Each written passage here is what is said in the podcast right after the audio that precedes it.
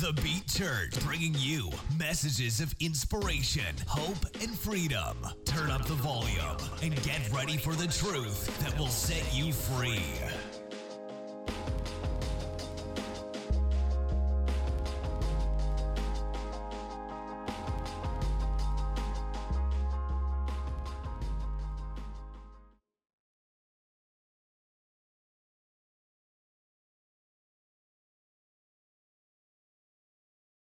Amen. Thank you, Kyle.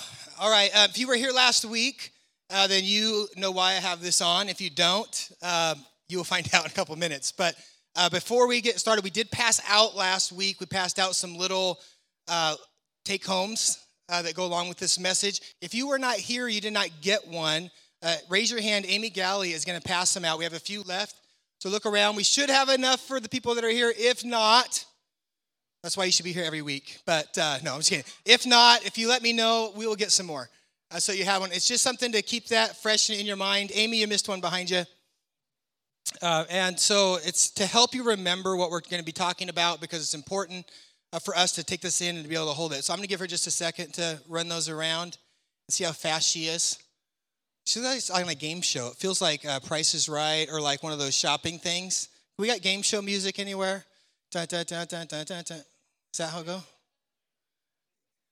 And so, okay, we're out. So if you didn't get one, if you hit me up afterwards, and we'll make sure to get some for next week so that you get them if you're going to be back. So, uh, amen. All right, Lord, thank you for this word. I pray that you would uh, let it fall on good soil. Lord, help us to understand it. Thank you for your Holy Spirit, who's our counselor and who leads us into truth. In Jesus' name, amen. All right, we're talking about abide or die. And last week, what I talked about was that we actually are spirit beings. The Bible says we have to be born of water and of the spirit, meaning that we're born once in a natural way, but when we come to serve the Lord that and we give our life to him that we actually are born again, that there's a spiritual birth, that we have a new heart, that we begin to live by the spirit. Okay, and if we live by the spirit, that's a different type of being. And so if you think about it, if you lived on earth and then you go to space, okay, and you go to a different area where different bodies, different things would be made to live, it's going to be a different way of breathing a different air. And so when you go to space, you've got to be geared up. You got to be suited up. You got to have your little helmet on. Like you got to have air, right? If you don't, what's going to happen? If you go to space and you're like, no, I don't like all that gear. It's a little cumbersome and it's not very cool. And you're, I'll just be on my own. I'm just going to jump out of the ship. I'm going to do a little spacewalk, but I want to look. I just did my hair, by the way, so I don't need that on me and you jump out and you go out there, what will happen to you very quickly? You're gonna die. Do you know why? Because you need air. And that level of necessity, that level of need, is what Jesus was really talking about in John 15. And he talks about, I'm the vine, you are the branches. If you abide in me, you'll bear much fruit.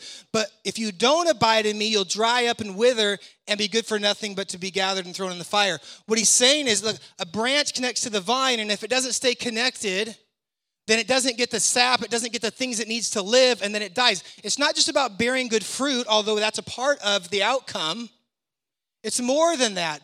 It's there's no fruit, and then there's death. The branch literally dies. It was a the story, the branch dies in what he's talking about.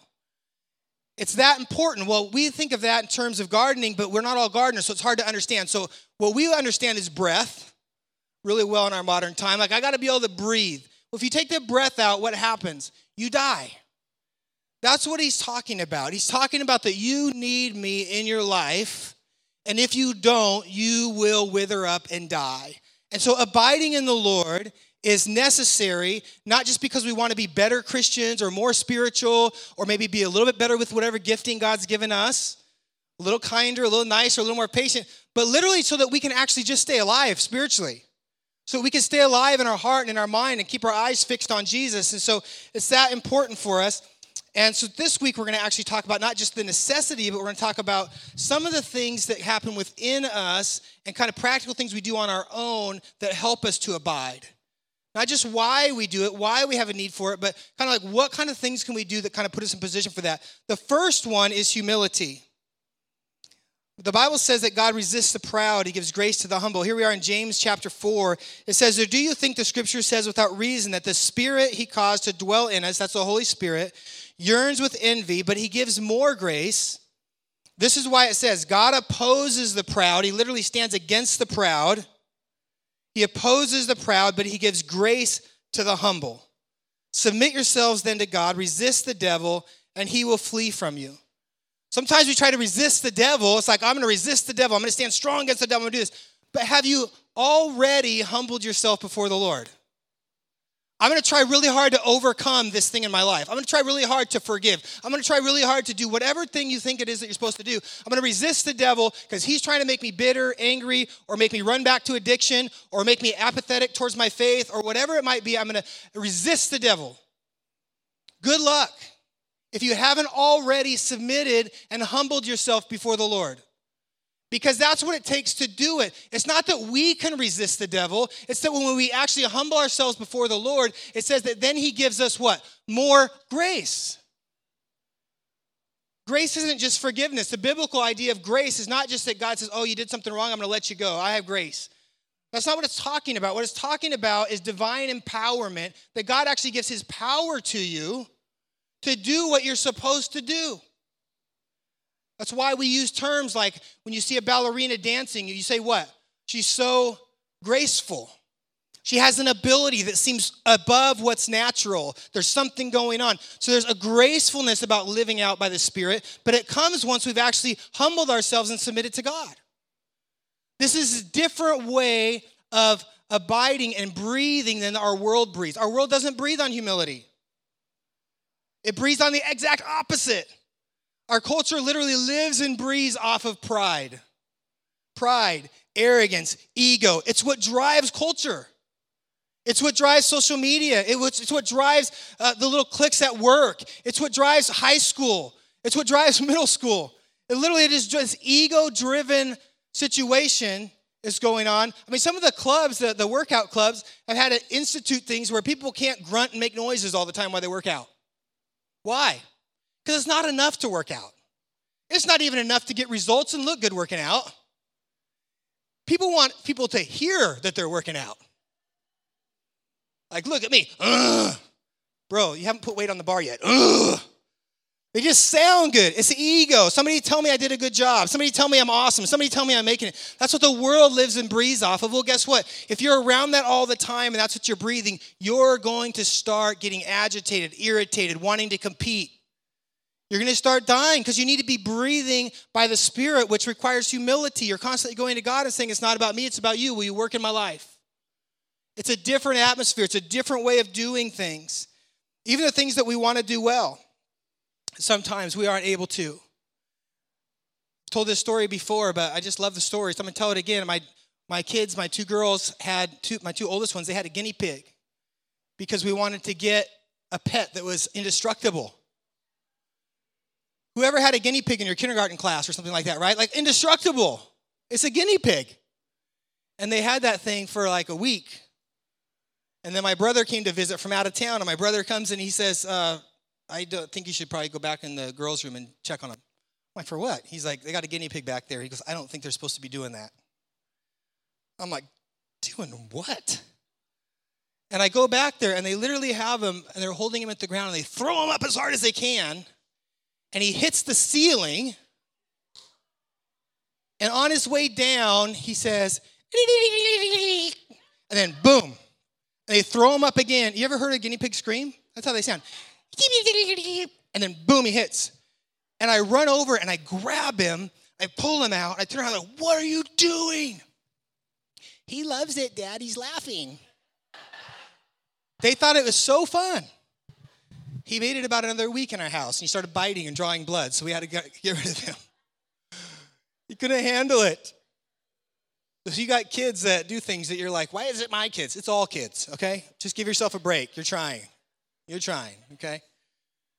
But this is something that they thought was good, but in their lack of knowledge or wisdom, it wasn't even good. What they were trying to do good wasn't even good. That's the same with us. The Bible says all of our righteousness is like filthy rags. There's things that even we're trying to do good that still aren't even good compared to how God would have worked it out or done it. And so that would call for us to have some humility. Lord, I'm doing my best, but I, it may get messed up because I already know that I got issues. I mean, I, I'm, I'm going to try to parent this way. It might screw my kid up. I might have to pay for counseling later, so please bless me with money too. I need both. Right? He's helping us along the way and we're giving him honor. We're giving him that. And so that's the idea of humility. The second one is magnification. If you're doing more affirmation than magnification, you're in trouble. This world's culture breathes on affirmation. I'm good enough. I'm great enough. I can do it. I am. I am. Do you know who is the I am? It's not you. Believe me, I've talked to your spouse. It's not you.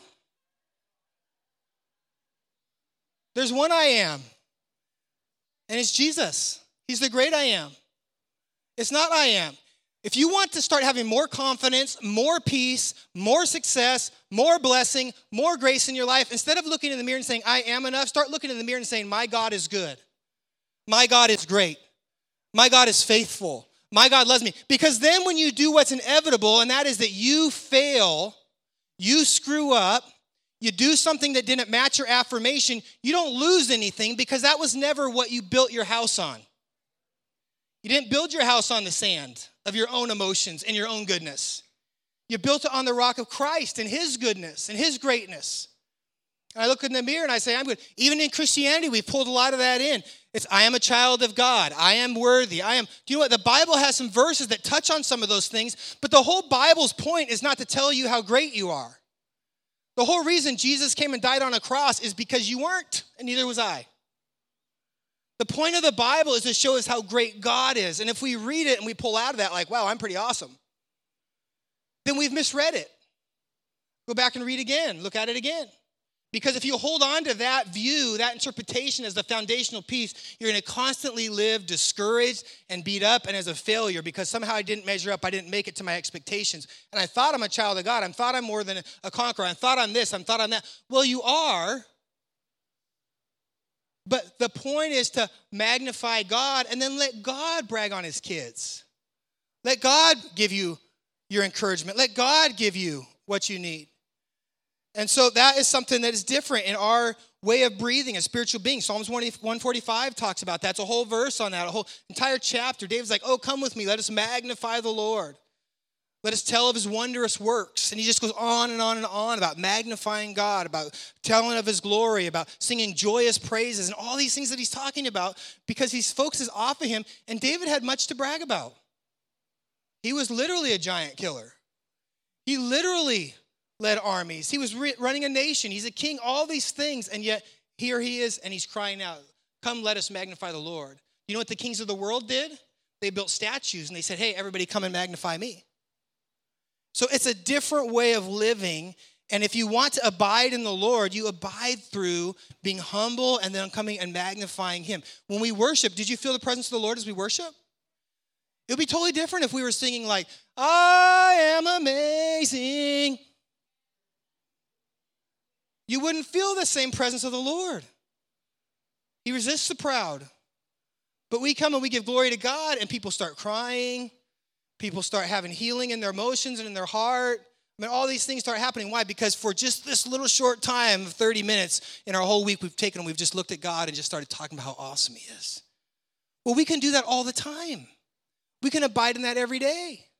It's something that we can do, and we magnify Him above everything. So here's some things to think about. What about your worry? What about your anxiety? What about your stress? We magnify those and make them so big. Is God bigger? Then our thoughts and our heart and our mind should be more focused on talking about those, both to others and also our self talk, talking to ourselves about the bigness and the goodness of God. Gratitude is another one. It's to give God his rightful impact in our emotional well being. Not just giving God his rightful place in the cosmos, in the world, and everything that he's created, that he's greater than, that he's bigger than, but in our emotional well being, giving God the place. And you know what? Gratitude does that. Because it says instead of being sad, depressed, envious, angry, anxious, or anything, I am grateful. There's a saying that I used to read when I was doing business stuff that they had passed out, and it stuck with me. It was that I once met a man uh, who felt bad because he had no shoes until he met a man who had no feet. Right? There's always someone else that you can look at and go, but by the grace of God, that could be me. I'm thankful.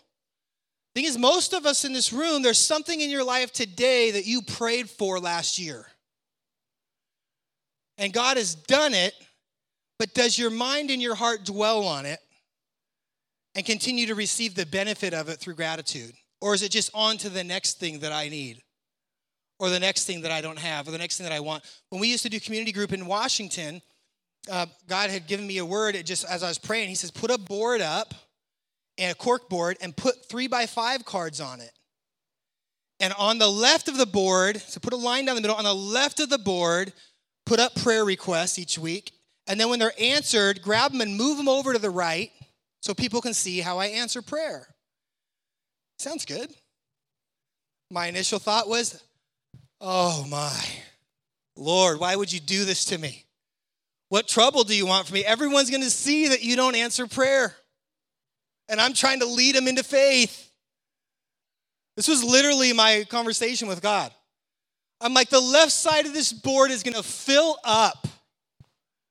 You know, you ever been at like a, a, shopping mall or at a grocery store and they have one of those community boards and everybody's tacking things on top of each other and they start falling off because the tacks won't hold? I'm like, Lord, we're going to have that here. All these needs and like one or two things moved over and people are going to be like, this is why we struggle. God doesn't answer. But he kept pressing it on me, pressing it on me, pressing it on me. I'm fine. Okay. So I went and got the board, I put the line, I put the stuff, I got in front of the group, I said, This is what we're doing. Praise God. Let's have some faith. And do you know that we could never, ever, ever, we did this for a long time, ever fill up the left side of that board? Never happened.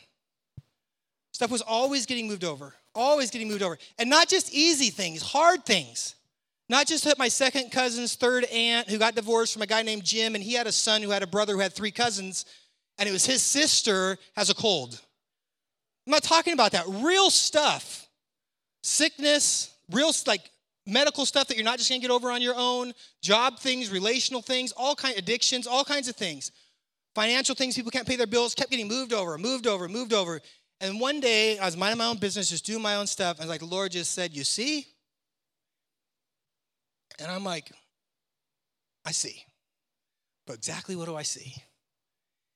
And this is what this is what the Lord was speaking to me. He said, The reason people feel like I never answer prayer is because they'll pray the need a hundred times, but they'll only give thanks once. Now, you see how out of balance life can get real quick? The feeling of it? We spent six months praying that, you know, that J- Jimmy would get a job and that it would move so that he could be able to have more time with his family and his kids and still have, be able to afford the money and all the things. And we prayed and we prayed and we prayed. And God blessed him over and abundant with the job that fits his personality and it opens up doors for opportunity to spend with his family, all these things. And one time he comes back and says, Praise God, you know, I got the job. And we're like, Yay, move on to the next thing. And we forget. So gratitude was just one shot, but the need and the request was over and over and over again. In the Old Testament, they used to build monuments. They would take rocks and they would build things so that when they came back and walked through, or when the next generation came through, they would still look and go, Oh, remember, this is when God did that. And they kept it in their mind and they kept it in their memory. Do you have a journal? Do you have a place that you just write down the things that God's done that every once in a while you can just go look through?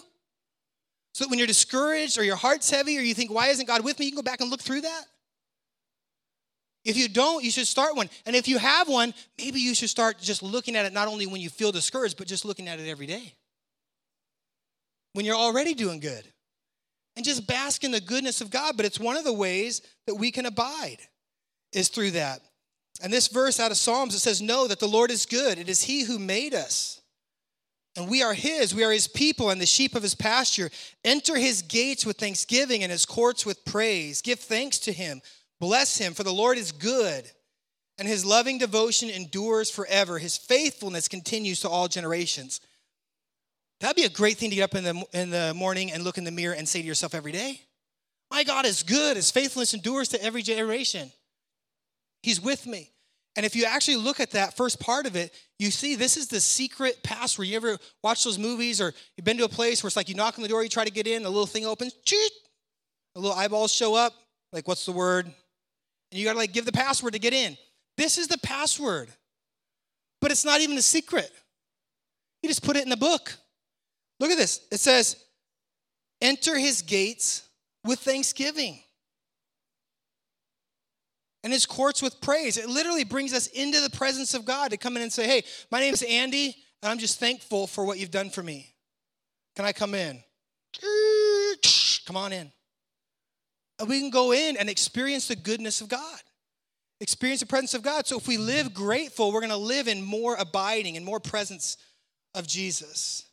And we need that because, again, this world, the air of this world is toxic It's full of envy, it's full of selfishness, it's full of, of, of dissatisfaction and everything that we get, dissatisfaction. It's all around us. Why? Because everybody's always trying to sell us the next thing. In order to sell you the next thing, you got to be tired of your old thing. And so it plays right into our human nature, and we get we can get choked out by that. Another one is meditation. This is the fourth one. It says giving God his rightful time and attention in our minds in our minds. Love the Lord your God with all your heart, all your what? Mind. It's his rightful place. He didn't just die for you so that he could have your heart. Well, I gave him my heart, but my mind, I'm, nah, that's, that's who I am. No, he died for you because he wants your mind too. He wants to restore your mind. We're transformed by the renewing of our mind. And this is what he wants to do. Y'all have uh, smartphones, most, most everybody here probably? Okay, if you have a smartphone, just open it up real quick. And if you know how to, just look at your screen time. There's a little spot in your smartphone. You can open up, click on it, and look at your screen time. And say, how much time have you been spending in different things? How much time have you spent on uh, Jeweled? Uh, how much time have you spent on Candy Crush? How much time have you spent uh, playing whatever game is out? How much time have you spent uh, watching TikToks or scrolling YouTube shorts or whatever it might be? How much time have you spent on each of these things? And you look at it, you'll be surprised most likely because just little bits add up. I mean, money saves the same way. It's little bits adds up, but we're not as good at it. But screen time, you look and you're like, wow, I've spent like 42 hours a day. I'm really good at this. On whatever the thing is that you're doing. Well, that's a screen time. There's also a thing that you could look at and call it mind time if you were to be able to pull your brain out and look at it, how much time has my brain spent today, each day for the last week or the last month? Thinking about my worries, my anxieties, my offenses, my desires, my failures, my shortcomings, my challenges, whatever it's been on. What is how many hours a day is my mind spent? I think if we all pulled our brains out and then unravel them and looked at them, we'd be like, ooh, that's shocking. But what if our mind was set? The Bible says to set our mind on things below, above, not on things below. The mindset on the spirit is life and peace, but the mindset on the flesh is death. What if our mind was set on the good things of God and it was set on gratitude and it was set on appreciation, it was set on all of these things that God has us to do kindness, joy, love, caring for people, forgiveness, all the things that God gives. What if our mind was set on that intentionally every day and we weren't able to, we, we weren't in this habit of just setting it on the bad? Well, that can be done. It takes effort and changing a habit of the way we think and to constantly put our mind on it until our mind begins to get renewed and transformed. Scientifically, we have neural pathways, and there's actually neural pathways in our brain that once they form, they lock in and it becomes a highway where we just repeat the pattern over and over and over again. And for a long time, they thought that our brains were, once we hit a certain age, that our brains were now just permanently that way. They could never be changed. But science, with MRIs and all the ability to actually watch the electrical impulse of the brain and then to magnify things and look at where the pathways are going, science has proven now that it's called neuroplasticity. Our brain, even in our older age, doesn't matter that if we put time and attention on stuff a different way, it actually, it literally changes its wiring, changes the path, and moves it over because it wants to be efficient. And it's saying, this person is trying so hard to think this way that we need to make it easier. And it like detaches from there and it reroutes and it starts sending the chemicals that way. And it takes time. That's why the Bible says, don't grow weary in doing good. In due time, you'll reap if you don't lose heart, because good things take time. But your brain will actually start to rewire. There's things I used to struggle in thinking that God delivered me from immediately. Other things that He said, okay, now you persevere because perseverance will produce your character, character, hope, and hope won't disappoint. So I'm going to let you do some of the work. And those things I had to constantly change. Like my thoughts are going, I'm like, this way, this way, over and over and over again. But eventually they changed. And they don't even go that way anymore. They don't think about going that way. They're just not in that direction. And so that's something that we can do with our minds, but that comes through meditation, setting our mind on thinking about, holding a thought in our head, not just reading a quick verse. It helps us to think, it helps us to breathe, it helps us spiritually to be connected to the vine, to get what we need. The first the, the fifth one is trust, giving God his rightful character in our hearts. It's giving him his rightful character. Sometimes we assign character traits to somebody that's really not true because of our own perspective, our own failures, or how they used to be, or how they let us down before, or how somebody else told us that they let them down before, or how somebody else that looks like them, or is the same gender as them, or holds the same position at a, our job as them, or whatever it might be. They used to be like that, and I've seen somebody else like that do that. And so, guess what? I don't trust them. I don't want to open up or be vulnerable. I don't want to connect. I don't want to do this. I don't want to do that. And so we can put a character on somebody that's not theirs. We do that to God. We assign our character at times to Him. I don't know if I can trust Him. Why? Because you're not trustable. I'm not trustable, not to the degree that God is. There's things that I have committed to myself that I've broken. If I can't even trust me, who can? Sometimes we get mad at somebody else, like, why don't you trust me? Be very easy. Ever, anybody ever ask you that, just say, why don't you trust yourself? You've broken your own word to yourself. We have struggles there, and so we point it to God and say, well, God must be the same way. Sometimes we're unfaithful. We don't finish things we start. Say, well, God's probably going to leave me now. He's not going to finish what he started. Well, he's not like you. The Bible says even if you are faithless, he remains faithful because he can't deny himself. He can't deny his character. He's not like you. He's not like me. If he's committed to you, he's going to finish what he started. And so we can have trust, but those first four build towards trust. If we have humility, we're acknowledging our weakness and God's goodness. We begin to magnify the greatness and his ability and his power to change and to do things. We begin to live in gratitude. We meditate on those things. And the natural thing that starts to grow out of that soil is trust. Oh, I can trust him. I can trust him. He's greater than me. He's better than me. He's kinder than me. His love is more encompassing than mine. And I'm meditating on this. I'm grateful for him. Now trust begins to build. And we have trust. The Bible says in Proverbs 3, 5 through 6, says, trust in the Lord with all your heart. Do not depend on your own understanding. Seek his will in all that you do. And he will show you which path to take. With all your heart. Not just a mind trust. Oh, I think God could do that. But then there's mind, but then there's heart. I think they can do it, but I don't know if they want to do it for me, if they want to do it with his full relationship with his child, which is you. To give him the rightful place that he has paid for by his blood, and that is to be in relationship with you. He wants to love you. It's hard to love people that don't want to receive it. It's hard to love people that need to get everything right first. Uh, I, I got a couple more things to do. It's hard to do that. Just stop. Let me love you. Hold on. I'll be. Stop. Just be still. Let him care for you. Let him love you. Let him help you. I was swimming this week, and Maverick got a splinter in his toe. Pertel's kid, he got a little sticker from the grass stuck in his foot and he handled it like a man, like a dying man that'd been shot like 40 times in the back. Oh my word, was he ever losing his mind about this splitter? And so it was just amazing to watch. And then afterwards, I stepped on the same stickers. And because of Maverick's witness, I, I just like, I can't do this twice. Otherwise, I probably would have been Maverick too. I would have just let go. So I go there, and they pull the stickers out with the tweezers. They, I had a bunch. They start pulling them out. Maverick and Leah May and Caroline, they're pulling them out of my feet. And I'm screaming the whole way through. And we're pulling them out.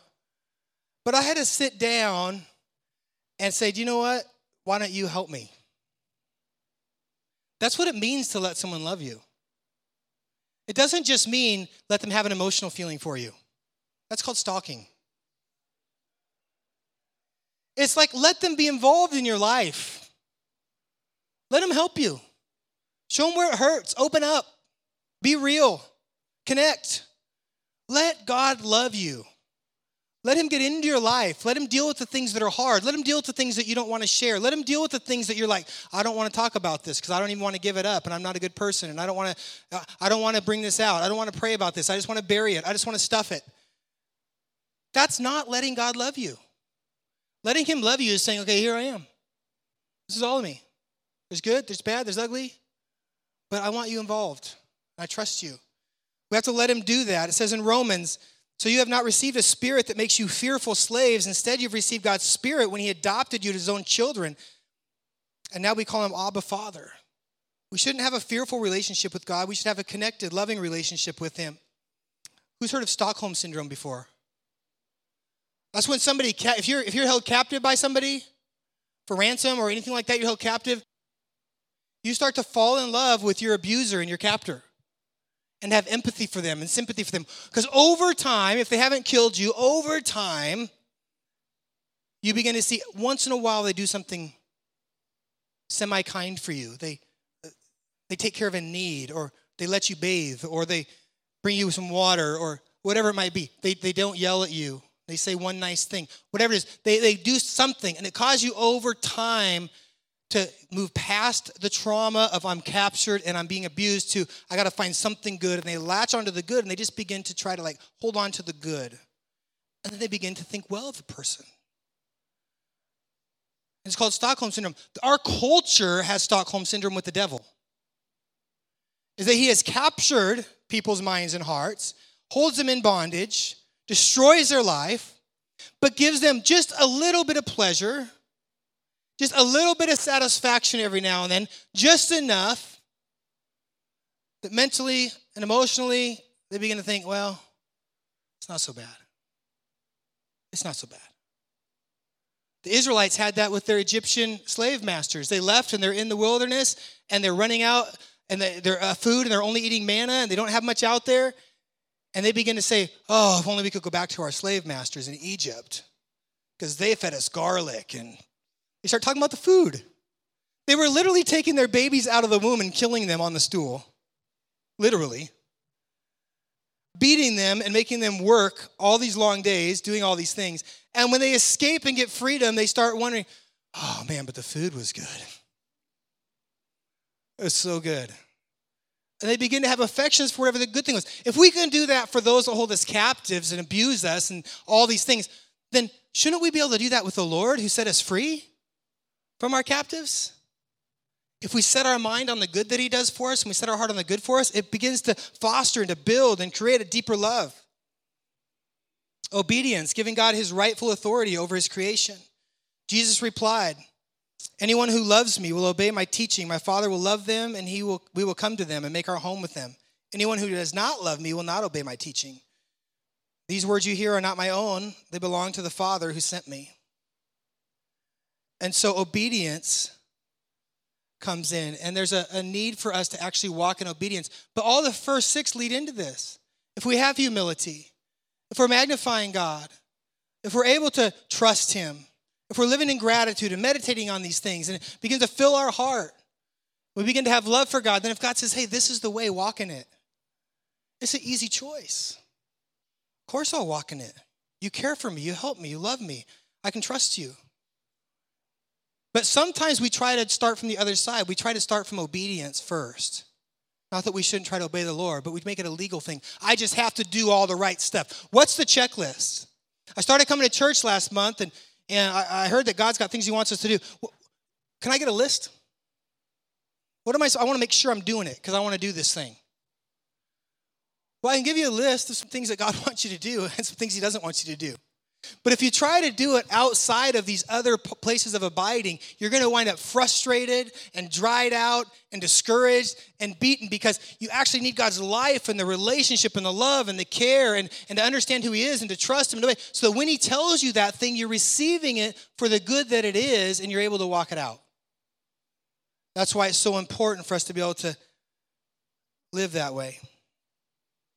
The Pharisees had it the opposite in the Bible. Jesus, Pharisees were the religious leaders of the time. It'd be like pastors and, and people like that. And, and Jesus fought with them more than anybody in his ministry. He called them broods of vipers, whitewashed tombs. He called them all these things because he said, you know what? You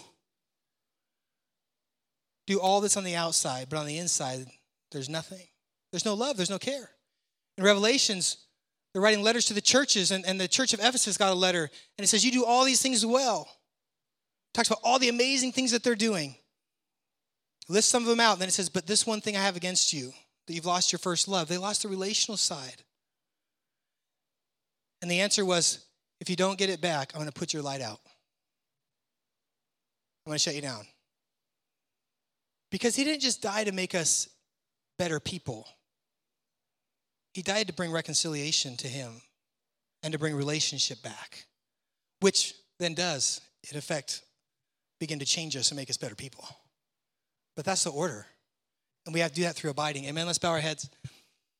Father, I just thank you for this church and everybody that's here, God. I pray that, Lord, they'll take some of these points back, Lord, and just look them over in their own life and say, where can I abide in a deeper way with the Lord? Where can I trade some of my thoughts some of the, my mind time, some of the things that I have going on, and switch those out for things that allow me to abide in my Savior. Father, you could fill them up, Lord, with all of your goodness, Lord, with your spirit, Lord, in order to, to live out the life you've called them to live and to surrender the things you call them to surrender and obey the things you call them to obey. But Lord, do it all with joy and with gladness because they're doing it by grace and not just by works. Lord, thank you for growing us and maturing us. Thank you for finishing the work that you've started in each one of us. Lord, we thank you for your faithfulness and your goodness. Lord, for those in addiction right now, Lord, thank you for your faithfulness that you're bringing them out. Lord, for those struggling through a rough marriage right now, Lord, thank you for your faithfulness, Lord, in bringing them back into unity and forgiveness. Father, for those that are, struggling with depression, Lord, thank you, God, that joy comes in the morning. Father, and that you're faithful to send your Holy Spirit as our comforter. Lord, those that are struggling financially, God, Lord, that you are a provider. Lord, we don't have to worry because you know all that we need and you're supplying it. Father, those that are lonely, God, that you set the solitary into families. Lord, I pray as we abide, Lord, that you will remind us of who you are, bring strength and goodness courage into our lives. In Jesus' name, amen.